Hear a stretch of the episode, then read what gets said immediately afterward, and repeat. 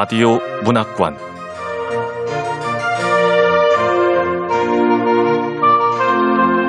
한국 단편 문학 특선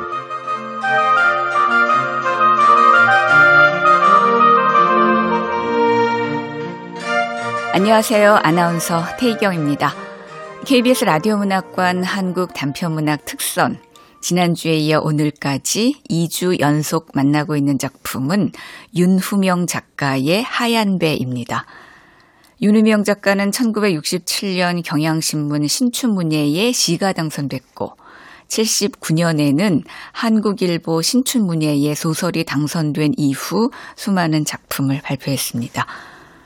특히 단편소설 둔황의 사랑, 원숭이는 없다, 사막의 여자 등은 프랑스어, 중국어, 독일어, 영어 등으로 번역돼 해외에 소개된 바 있습니다.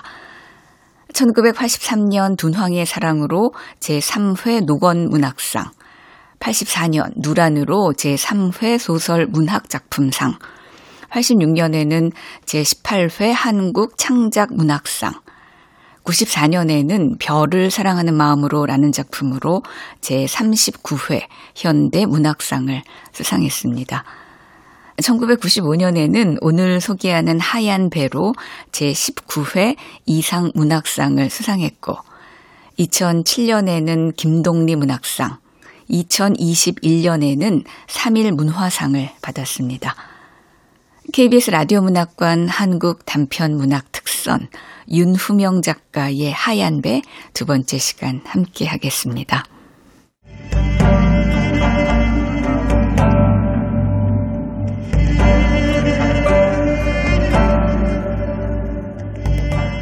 하얀 배 윤후명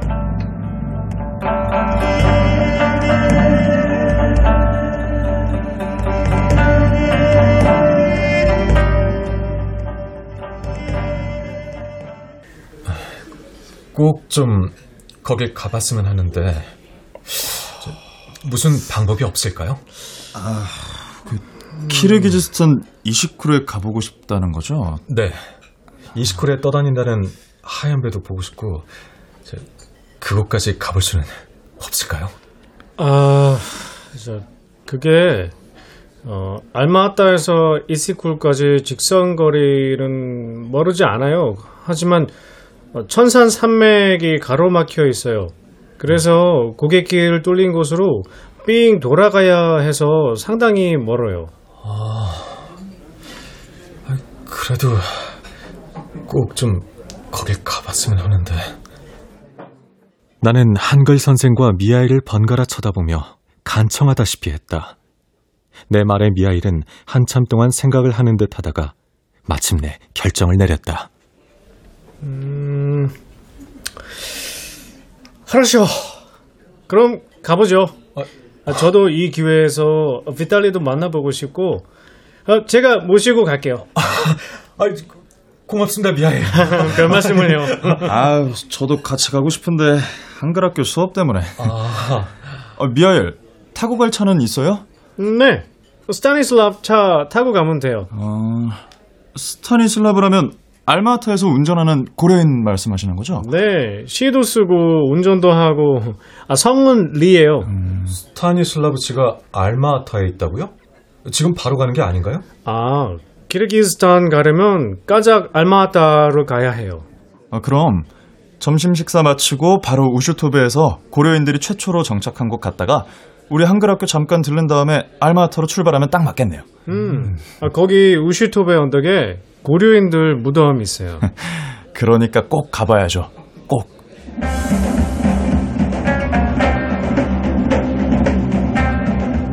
이렇게 되어 나는 정말 뜻하지 않게 그 호수를 향하여 떠나게 된 것이었다. 우슈토베의 여행에서 얻은 것은 적지 않은 셈이었다.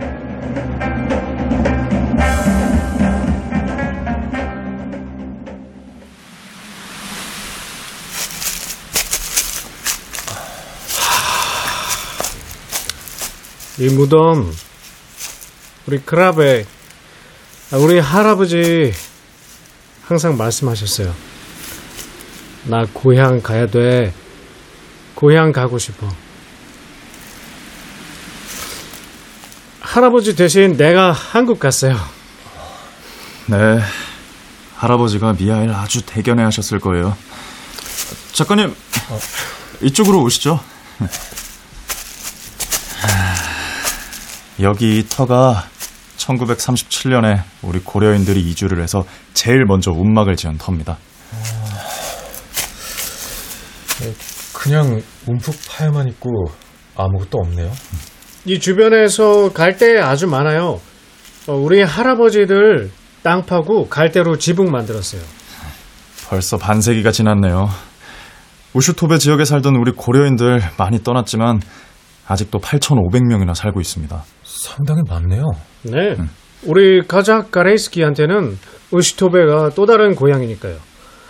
고향은 쉽게 떠날 수 없나 봐요. 여기만 오면 그 옛날 우리 고려인들이 얼마나 고생을 했을지 저 갈대 소리가 고려인들 울음소리로 들릴 때가 있어요. 우슈토베는 타슈켄트, 크질 오르다 등의 지역과 함께 1937년에 한민족이 처음 이주되어 온 곳이었다.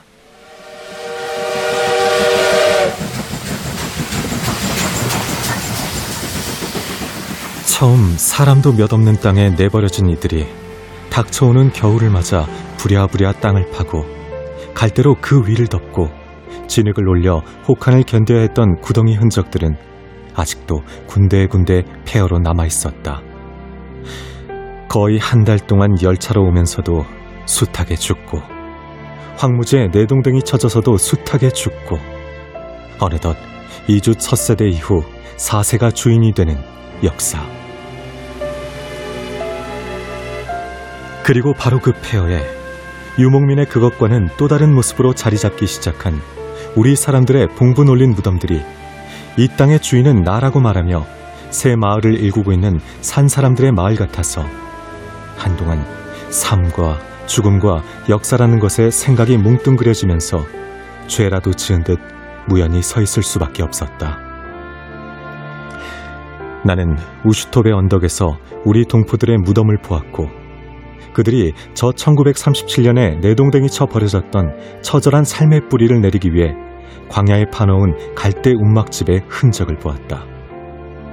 오늘날 그곳에 문을 연 한글 학교도 보았다. 그러나 무엇보다도 내 가슴을 뛰게 한 것은 새로운 세계, 산속의 호수를 향해 가게 된 것이었다. 나와 미하일, 그리고 운전을 해서 먹고 살면서 시를 쓰기도 한다는 리 스타니슬라브. 이렇게 우리 셋은 카자흐스탄에서 가장 보편적인 승용차인 지굴리 라다를 몰고 한낮이 조금 지난 시각에 알마타를 떠났다. 앞에서 나는 처음 50달러짜리 호텔방에 들었을 때 나만의 공간을 향유하는 기쁨을 맛보았다고 했었다. 그런데 그 승용차가 어느새 광활한 초원의 한가운데를 달릴 때 왜 다시 그와 같은 느낌이 밀려오는지 까닭을 알 수가 없었다. 비록 동포라고는 해도 이 두 사람은 나하고는 아무런 연관이 없는 사람이잖아. 이런 사람들하고 미지의 어딘가를 찾아간다? 미랭이 주는 안도감 때문인지 하여튼 기분은 괜찮네. 작가님, 있잖아요. 우리 고려 사람들은 초가을을 여자 여름이라고 불러요. 초가을이 여자 여름이라. 아 근데 초가을인데도 벌써 초원엔 누런 풀들 뿐이네요. 초원의 실크로드구만. 어? 저기 나무다. 작가님 화장실 가고 싶지 않으세요? 아, 안 그래도 전부 풀밭뿐이라 저런 데서 볼일보다 큰일 나겠다 싶었는데. 초원에서는 큰 나무만 있으면 차를 세워요. 나무 뒤가 다 화장실이에요. 에이 스타니슬라프. 음, 나바이. 알았어. 드넓게 노출된 초원에서 드러내놓고 소변을 보기도 못해 뒤늦게 몇 그루 나무를 발견하고 차를 세웠다. 그 나무 아래서 일을 보았을 때 스타니슬라브가 한 나무를 가리켰다. 이런 나무 한국에 없어? 어, 대추나무 비슷한데 이게 뭐죠? 스타니슬라브 나무 박사예요. 아, 그래요? 이 나무에선 검붉은 열매가 달려서 따먹기도 하고. 이 나무 이름 주다 나무요. 그리고 여기 가장 많이 보이는 나무는 카라가지 나무, 느릅나무 종류요. 이 카라가지 나무는 뿌리가 깊어서 물을 능률적으로 빨아들인단 말이요. 우슈톱에 갈 때도 그렇고 여기까지 올 때도 신기했어요. 알마하타에는 가로수들이 무성하게 우거져 있는데 초원에만 나오면 밋밋한 들판이라서 음, 알마타에 나무가 많은 건 천산의 만년설이 녹은 물 때문이에요. 도시 자체가 오아시스 된 거죠. 어, 양꼬치 구울 때 쓰는 나무는 삭사올 나무요. 삭사올 소금기 많은 땅이나 사막에서 잘 자란다. 스타니슬라브 저기 나무 얘기는 차 타고 가면서 계속하면 안 될까? 나봐, 봐야지.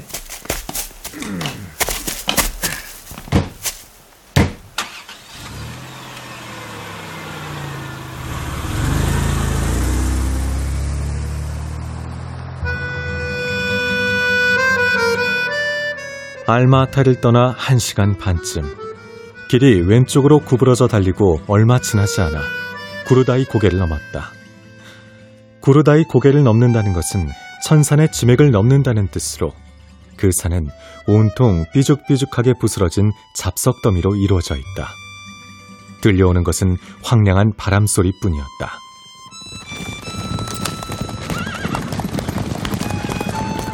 몽고와 타타르와 투르케스탄 등 여러 민족 기병들의 말발굽이 달렸던 고원에는 몇 그루 카라가지 나무만 서 있고 이상스레 정막이 감돌았다. 고개를 넘고서도 국경은 멀었다. 카자흐스탄의 마지막 마을인 게오르기예프카 마을을 지나고 멀잖아 키르기즈스탄 땅으로 들어섰다. 미리 알았던 대로 비슈케크로 가는 갈림길에서 왼쪽을 택해 달리던 우리는 길을 물을 겸 길가의 과일 장수에게 수박 두 덩이를 50탱기에 사서 실었다. 아, 이런 길거리 장사들도 루브를 안 받네요. 알마타도 탱게만 받아.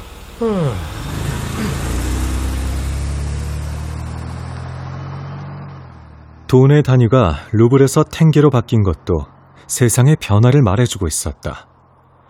돈 이야기가 나왔으니 말이지 공화국마다 자기네 돈을 만든 것이 그리 오래되지 않은 데서 우리는 전혀 예기치 않은 어려움을 겪지 않으면 안 되었다.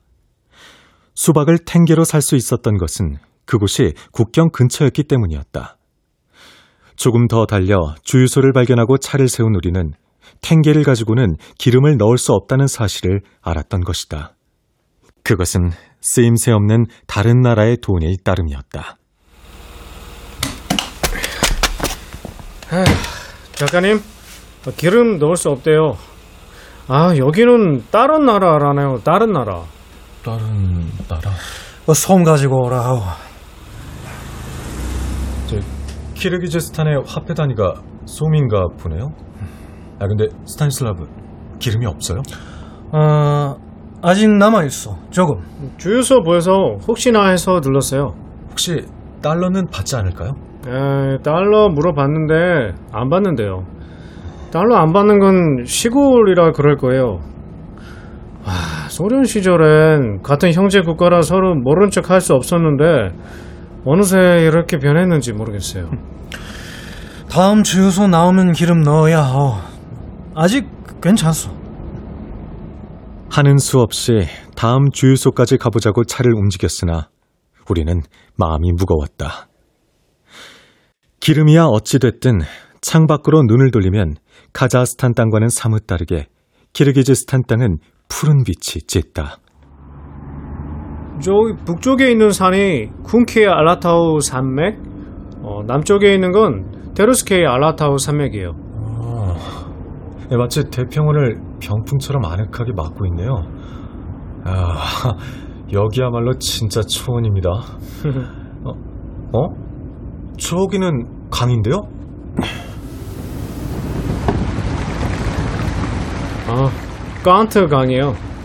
저기 표지판 보이죠? K-A-H-T 저걸 깡트라고 읽는구나 얼핏 보면 칸트가 나네 독일 철학자 칸트 칸트든 깡트든 저 강이 대평원의 젖줄을 잃어서 이렇게 푸른 초원이 펼쳐지고 있는 거겠지. 어, 이 마을은 모스크를 새로 짓고 있네요. 이슬람교 마을 같네요. 어, 말이에요. 스타니슬라브, 속도 좀 줄여줄래요? 알았쇼. 여긴 말이 정말 많네요. 맞아. 작가님 말에도 관심 많으시지. 그것도 천마. 새삼스럽게 밝히지 않아도 천마의 흔적을 살피고 있었다고 하는 게 더 정확하겠다. 많은 사람들이 말을 타고 말대나 양떼를 몰고 가거나 말을 타고 여럿이서 몰려가거나 말을 타고 혼자서 산기슭을 가거나 하여튼 말을 탄 모습은 흔했다. 그리고 그 말들은 한눈에 보기에도 키가 크고 날렵한 게 준마라고 하기에 부족함이 없었다. 천마는 사라졌다고 하나 나는 천마를 보고 있다는 생각에 젖어들었다.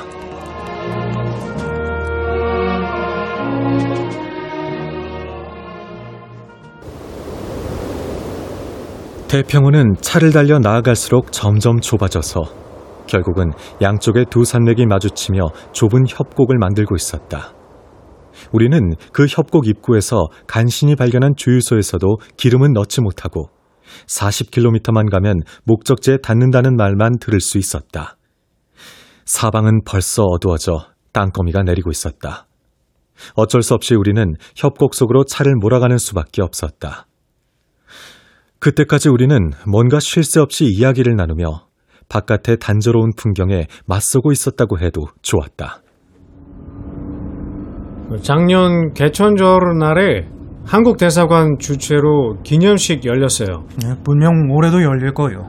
어, 할아버지 할머니들 오는 분도 있었어요. 어, 작가님 빅토르 초이 아시오? 어. 그, 이 노래 말이요. 알죠. 아깝게 젊은 나이에 죽은 가수잖아요. 로커. 예. 어, 빅토르 초이 태어난 곳이 카자흐스탄 크스로르다예요. 러시아 어딜 가나 인기 되게 많았어요. 아, 오래 살았으면 참 좋았을 거야. 28이었죠? 참 아까운 나이에요. 아, 정말요. 아, 내가 재미있는 얘기 하나 할까요? 내 친구 중에 블라디미르 있는데, 와, 글쎄, 타타르 여자 같이 다니는 거예요. 어, 나도 그 얘기 들었어. 에이, 타타르 여자하고 같이 다니다니. 음. 아니, 타타르 여자하고 다니는 게 왜요?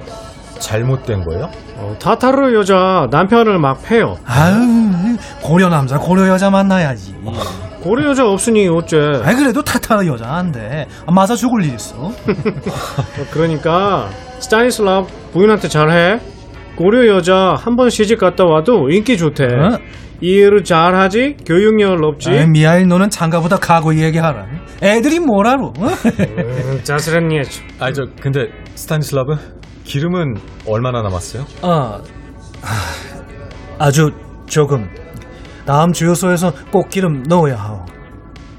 만약에 기름이 떨어진다면, 천산산맥 한가운데에 갇혀 오도가도 못하고. 걱정이 앞섰다. 게다가 떠나온 뒤 먹은 것이라곤 맥주 몇 깡통과 땅콩 과자 조금밖에 없었다. 네댓 시간 부지런히 달려가서 호숫가에서 멋진 저녁을 먹으리라 했던 야무진 기대는 헛된 것이었음이 밝혀지고 있었다. 배는 고파지고 멋진 저녁은커녕 당장 가지고 있는 것은 수박 두 덩이뿐이지 않은가. 날씨조차 초가을답지 않게 쌀쌀해지고 있었다. 느낌만으로도 표고가 상당히 높다는 사실을 감지할 수 있었다. 나는 공연히 호순이 하얀 배니 뭐니 않은 환상에 사로잡혀 불현듯 생각을 일으킨 나 자신이 밉살스러웠다. 돌아갈 수만 있다면 그 자리에서 차를 돌렸으면 싶었다. 얼마를 기다렸을까? 어, 아지에스. 와, 주유소 있네요. 불도 켜져 있고 사람도 있어. 나는 차 안에 앉아 있고 둘이서 그 창문 앞으로 갔다. 좀 떨어져서 보고 있자니 역시 잘 안 되는 모양이었다. 커튼을 들치고 내다보는 창 안의 여자가 줄곧 머리를 옆으로 흔들고 있었다. 아, 여기에 루블도 안 되고 달러까지 안 된다. 어, 달러 안 되는 건 기계가 없어서 가짜를 가려내지 못하기 때문이래요. 아, 진짜. 철제 위패범이 돼서 중앙아시아로 숨어든 신세구만. 아, 근데 이시쿨은 멀지 않았대요. 아 근데 호수 바로 옆에는 잠잘 곳 없다 하오. 음, 그래서 어, 오늘은 여기 발릭지 마을에서 묵어야 돼요. 우리가 맥이 빠져 한참을 넋을 놓고 있을 때 다른 지굴리 한 대가 그 이름처럼 지굴지굴 굴러오더니 우리 옆에 멈췄다. 사전에 떼굴떼굴은 있어도 지굴지굴은 없음을 모르는 바 아니지만 꼭 이렇게 표현하고 싶은 것을 어쩔 수 없다. 우리는 그도 우리와 같은 신세련이 했었다. 그런데 운전석의 사내가 우리에게 다가오더니 nu, Mashru? 우리가 얼씨구나 그를 따라간 것은 두말할 것도 없다. 그리하여 길 건너편 모퉁이를 돌아서 우리는 기름 한 통을 10달러에 넣을 수가 있었다. 여기에요, 여기. 리바치에. 무슨 말이에요, 미아이? 아, 발릭치는 키르기즈 말이고 러시아 이름으로 리바치에. 비탈리가 비즈니스 하는 데가 바로 여기래요. 아, 류다가 있는 곳. 그러고 보니 거기까지 차를 몰아가는 동안 꽤 많은 이야기가 오갔음에도 불구하고 웬일인지 류다나 그 오빠에 대해서는 이렇다 할 말이 없었던 것이 의아했다. 나야 그렇다 치더라도 두 사람은 다 그 오빠의 친구였다. 중앙아시아의 동포들이 정두고 살던 곳을 떠나는 것은 하등 특별한 일이 아니었다. 여기서 떠난다는 것을 우리 경우에 비추어 새빵살이를 전전하는 것쯤으로 여겨서는 안 된다.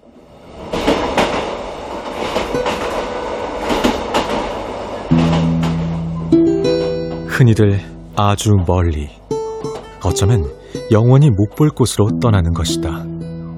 가령 우즈베키스탄의 수도 타슈켄트에서 극동 러시아의 블라디보스토크나 우스리스크 등지로 떠나는 사람이 꽤 있는데 이는 머나먼 몇만 리의 이역인 것이다.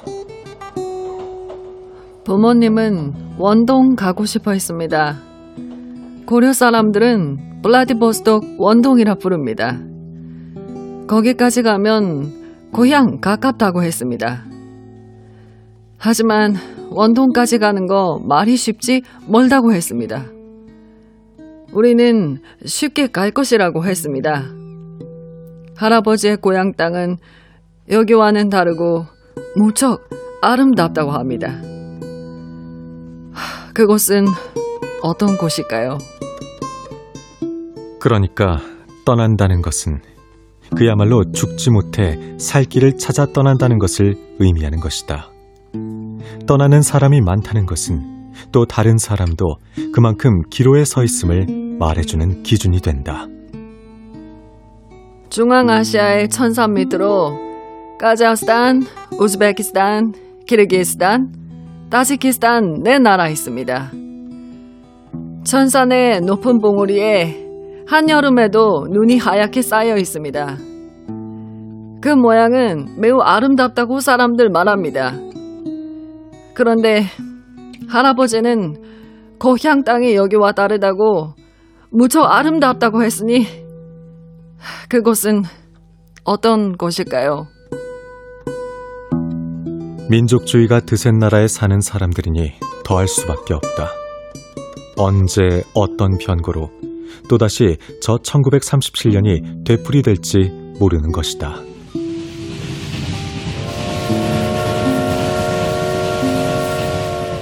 실제로 사회가 어지럽고 먹고 살기가 어려워지자 목숨까지 위협받는 사례가 일어나고 있었다. 그렇다고 키르기즈스탄이 더 안전한가 하는 건 의문이었다.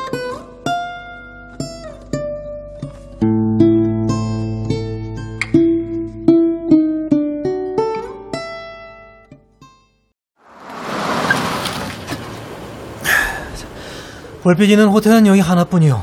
어, 작가님, 오늘은 늦었으니까 내일 비탈리한테 연락할게요. 좀 전 비탈리한테 전화해봤는데 다른 집 전화예요. 네, 미아이. 내리세요.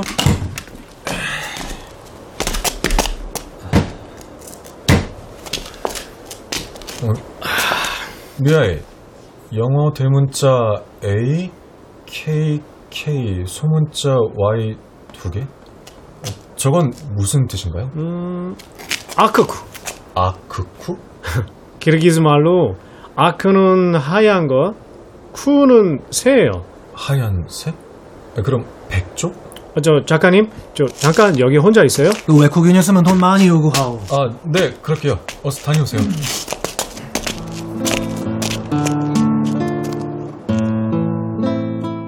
나는 혼자 서성거리면서 호수의 물 냄새를 산골짜기에서 얼음이 녹아 흘러내리는 그 물의 알싸한 냄새를 코끝으로 맡고 있었다. 그것이 비록 다른 냄새일지라도 나는 그렇게 믿고 싶었던 것이다. 그리고 외부 세계의 동경과 그 구제의 표상일 하얀 배를 머릿속에 떠올리고 있었다.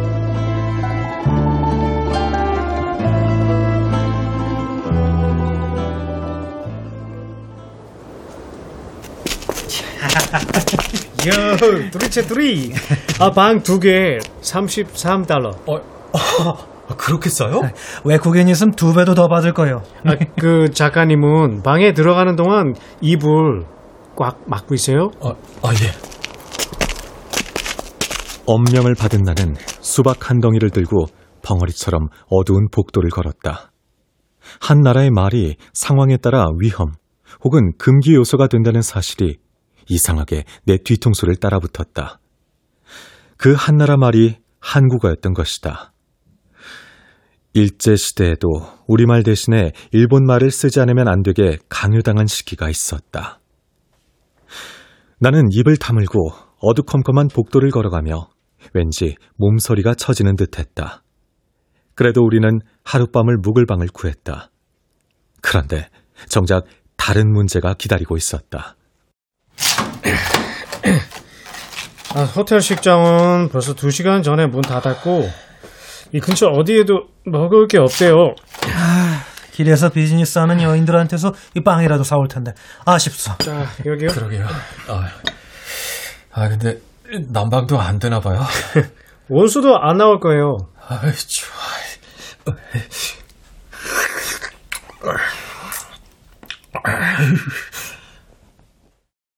으슬으슬 떨려오는 방 안에서 수박을 우적우적 먹고 그들이 다른 방으로 가고 난 뒤 나는 도무지 내가 왜 이런 데 와서 어처구니 없이 수박으로 저녁을 때우고 뭔가 불안에 서성거리고 있는지 그저 한심하기만 해서 혼자 쓴웃음을 지을 수밖에 없었다.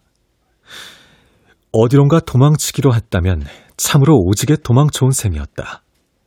내가 도망치던 시절은 아득한 유신 시절이었다.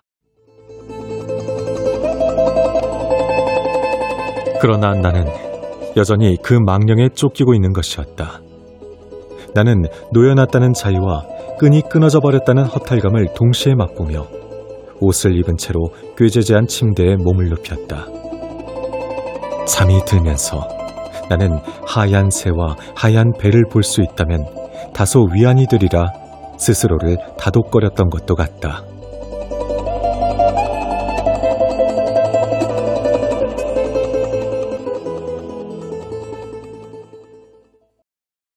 비탈리를 만난 것은 다음날 아침 깨어나자마자였다.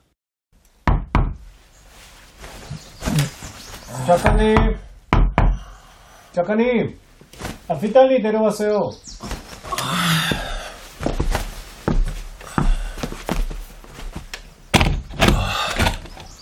아, 해 뜨자마자 비탈리한테 연락했어요. 아, 예, 작가님. 예, 안녕하세요. 저 한국에서 왔습니다. 아, 예. 제 이름은 비탈리라고 합니다. 아, 네. 아, 아, 저 근데 먼저 뭘 좀 먹어야겠어요. 저 금강산도 식... 나는 얼결에 금강산도 식후경이란 말을 하려 했던 것이었다. 그러나 그것은 그들에겐 걸맞지 않은 말이었다. 나는 세수를 하는 둥 마는 등 그들을 따라 밖으로 나왔다. 류다는 어찌 됐느냐고 묻고 싶었으나 역시 내가 서둘러 물을 성질의 말이 아니란 생각이 들었다. 그야말로 모든 것이 식후경이었다. 그런데 그때 무심코 눈을 든 나는 비로소 보았던 것이다. 산봉우리의 눈이다. 눈이 부셨다. 멀리 이제까지와는 다른 모습에 웅대하고 장엄한 산이 검푸르게 앞을 가로막고 하늘 높이 솟아 있었다. 내 눈을 부시게 한 것은 그 산 위에 쌓여있는 흰 눈이었던 것이다. 사시사철 눈 쌓인 산봉우리가 그곳에 솟아 있다는 것은 들어서 알고 있었다. 하지만 그것을 직접 본다는 건 역시 다른 일이었다. 희고 맑고 찬 기운이 머릿속까지 전달되어 오는 느낌이었다. 그리고 내가 그 설산을 경이롭게 바라보는 걸 안 다른 사람들이 일부러 차에 안 타고 기다려준 것은 고마운 일이었다.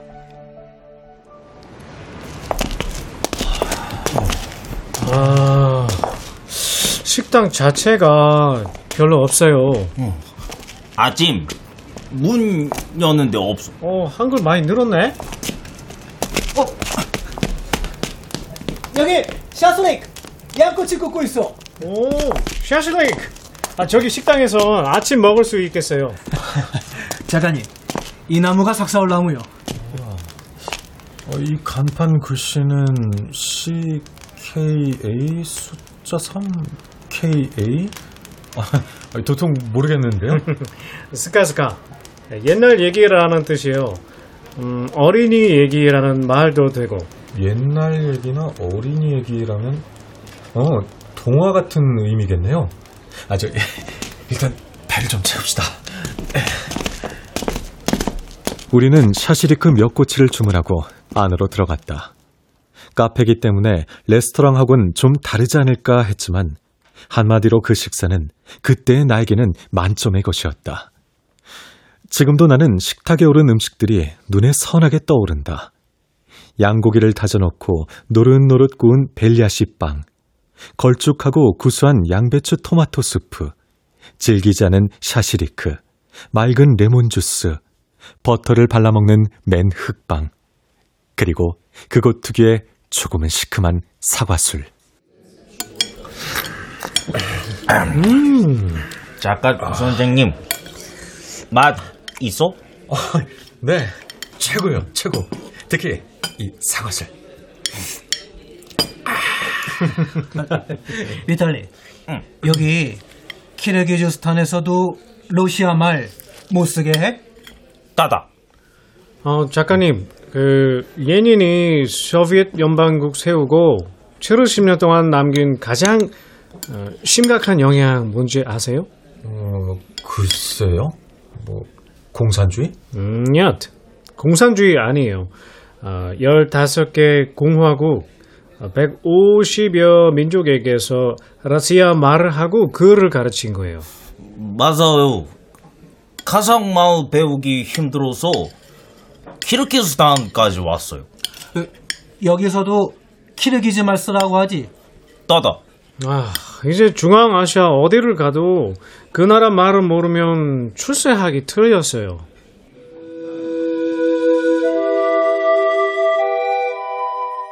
나라의 주인이 된 민족으로서는 당연히 제 나라 말을 앞세울 것이었다.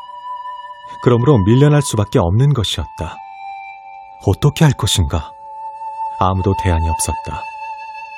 소비에트 연방이 무너지자 독일이나 이스라엘은 그 지역의 자기 민족을 조국의 품 안으로 거두어들였다. 그런데 극동의 이상한 나라 꼬리아는 어떠한가? 일본이 물러간 지 이미 반세기가 지나고 소비에트 연방이 무너진 지도 몇 년이 지났건만 남쪽과 북쪽으로 찍혀 터무니없는 소모전을 계속하고 있지 않은가. 자기 민족을 거두기는커녕 자기 민족이 조국 땅에 가보겠다는데도 초청장이다 비자다 이모저모 까다롭기 짝이 없는 것이었다.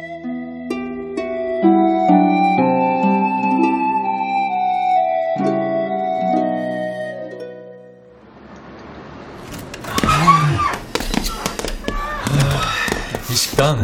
스카스카. 스카스카 식당 최고네요.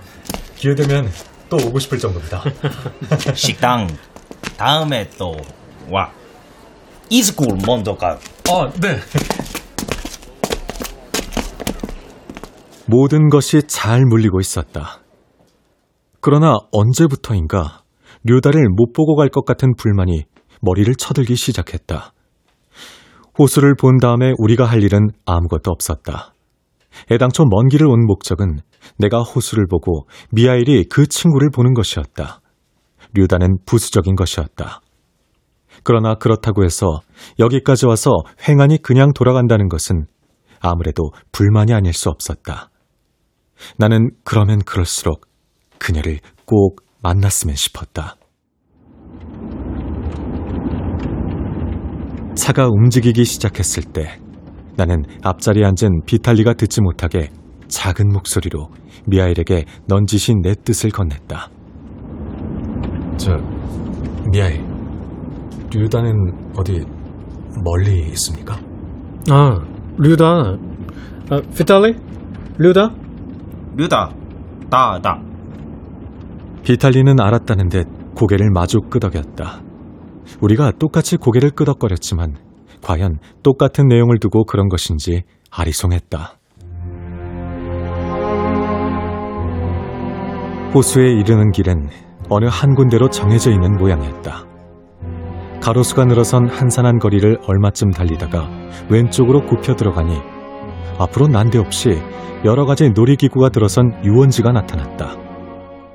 회전 목마, 회전 의자, 꼬마 열차 등 노랑, 빨강, 파랑, 색색으로 칠해진 그것들은 떨어진 거리에서 보아도 꽤 오랫동안 사용하지 않았던 듯 군데군데 녹이 쓸어 방치되어 있는 모습이 역력했다.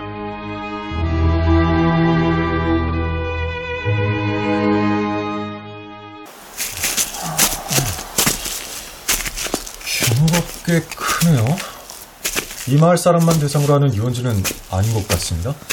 러시아 시절 관광객 많이 왔어. 아. 어, 근데 호수로 들어가는 길 잠겨 있어요. 어, 길은 어, 여기 하나뿐이요. 한참을 우왕좌왕하고 있자 관리인의 집인 듯한 저쪽 집에서 여인이 머리에 스카프를 중앙아시아식으로 두건처럼 쓰고 걸어 나왔다. 여인이 용건을 묻고 아무나 문을 열어주지 못하게 되어 있다는 것을 우리는 애걸복걸 하다시피 하여 간신히 그 안으로 들어갈 수 있었다. 우린 텅 빈 유원지를 가로질러 갔다.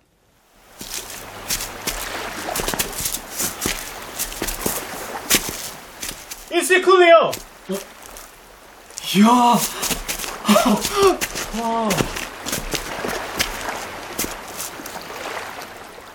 미하일의 말에 내가 호수를 보았는지, 내가 보는 순간 그가 그렇게 말했는지는 분명치 않았다.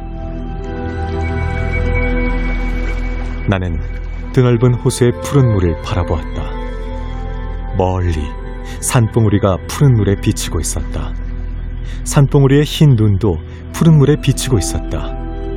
실제의 산봉우리와 그 그림자가 모두 하나로 어우러져 이 세상을 이루고 있었다. 호수에 마을이 잠겨 있다는 말이 맞는 것 같았다. 어디든 물 건너편의 풍경이 물에 비쳐 보이는 것은 간단한 이치인데도 내게는 사뭇 다른 눈으로 보였다. 그렇게 넓은 호수에 비친 그렇게 높은 눈인 산이 비치는 것을 처음 보아서였을 것이다. 그러나 유감스럽게도 하얀 새와 하얀 배는 아무데도 보이지 않았다.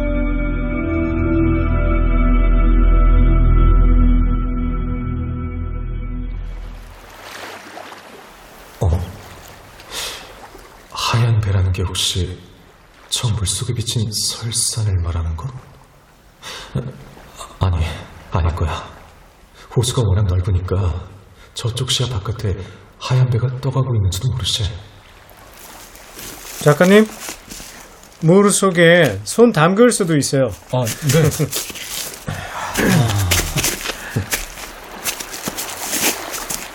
황갈색의 풀숲이 끝나는 데서 시작되는 호수의 파란 물은 멀어질수록 점점 짙어져 건너편에서는 감청색으로 변해 있었다. 호수의 민물이 몇 천 리 떨어진 바이칼 호수의 물과 서로 연결되어 있다는 말은 믿기지 않는다 하더라도 또 어디에도 하얀 새와 하얀 배는 보이지 않는다 하더라도 그 감청색은 심원한 비밀을 간직하고 있음에 틀림없어 보였다.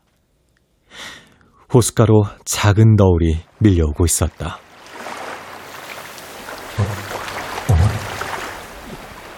호수물이 출렁거리니까 호수에 비친 만년설이 움직이잖아.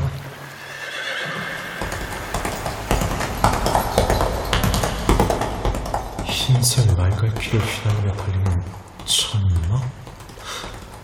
아니, 아니야. 내가 지금 무슨 생각을... 아, 이 시끄러운 이름만 뜨거운 호수지. 물은 적당히 차갑구만. 작가님, 예, 동전 하나 던지면 다시 여기에 오게 된다고 해요. 어, 잠깐만요. 어, 어, 나한테도 100원짜리 한국 동전이 하나 있네요. 자, 어, 저 여기 다시 와보고 싶어요.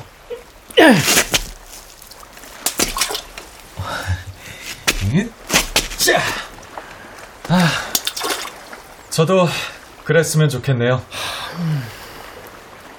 우린 동전을 호수로 던졌다. 그것으로 목적은 이룩된 것이었다. 곧이어 사진을 번갈아 찍고 우리는 호수를 등졌다. 그것이 전부였다.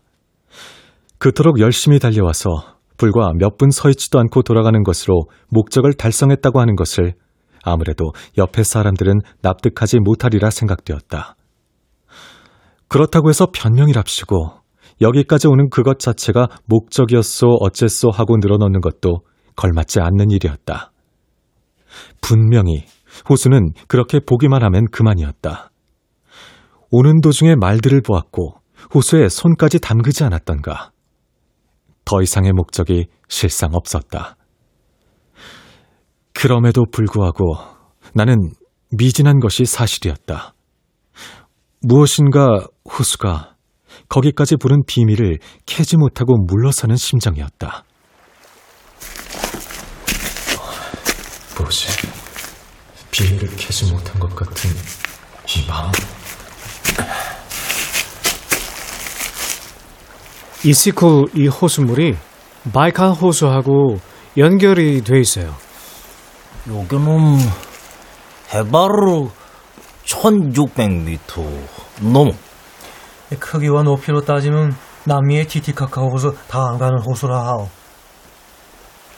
그러니까 이 호수를 보겠다고 카라가시 나무와 주다나무와 미루나무와 버드나무를 이정표로 달려왔고 드디어 봤어.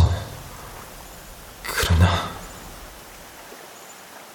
나는 머리에 그러나가 꼬리표처럼 따라붙는 것을 어쩌지 못했다.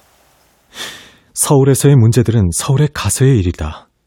나는 그 꼬리표를 떼어내려고 머리를 흔들었다. 그러나 그때였다.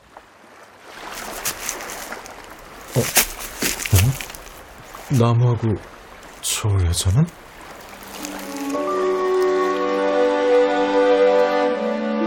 유원지의 돌축대를 바라보던 나는 거기 웬 나무가 한 그루 우뚝 서 있는 것을 보았다.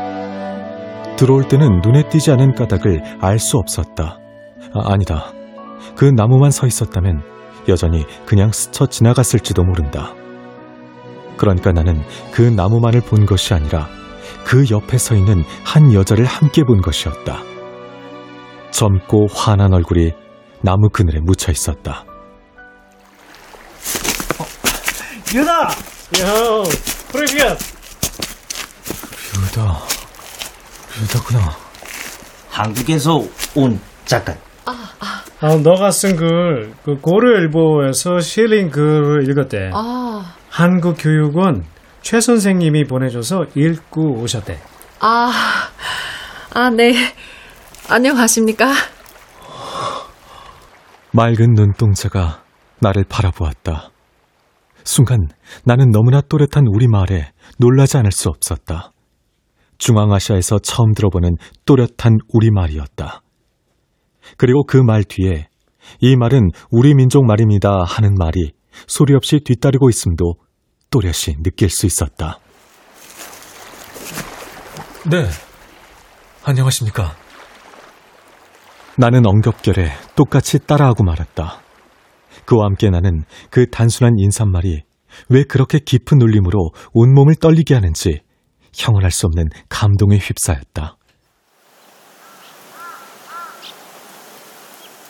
계양귀비 꽃밭이 수런거리고 숲속의 들고양이들이 귀를 쫑긋거리고 커다란 까마귀들이 전나무 가지를 치고 날았으며 사막쥐들이 이리 뛰고 저리 뛰고 돌소금이 하얗게 깔린 사막으로 큰 바람이 이는 광경이 눈에 어른거렸다. 천산에서 빙하가 우르르르 무너지는 소리가 들린다고도 생각되었다. 안녕하십니까? 이 말은 우리 민족 말입니다. 나는 호수 건너 눈 덮인 천산을 바라보았다. 안녕하십니까? 문 류다입니다.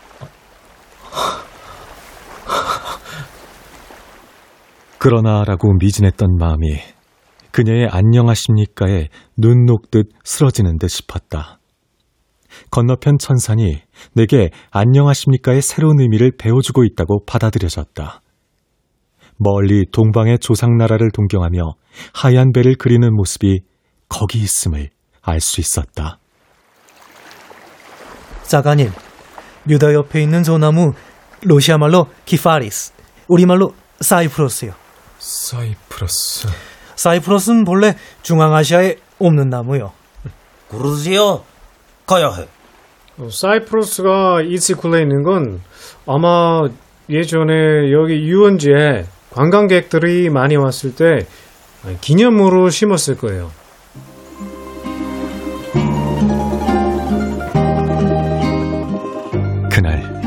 그녀를 만나서 이야기를 나눈 시간은 매우 짧을 수밖에 없었다.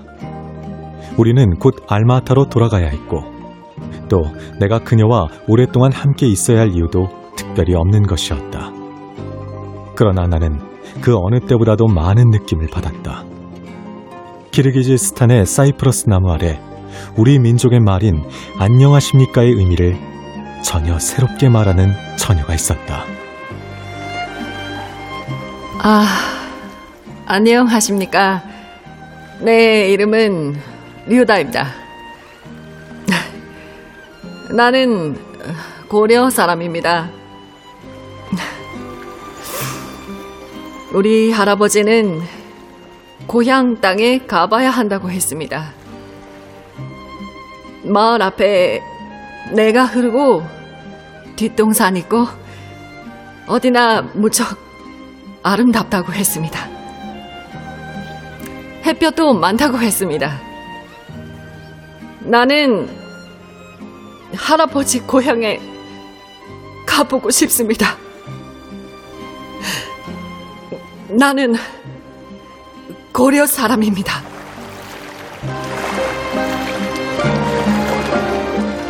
나는 돌아오는 차 안에서도 내내 그 모습이 머리에서 떠나지를 않았다.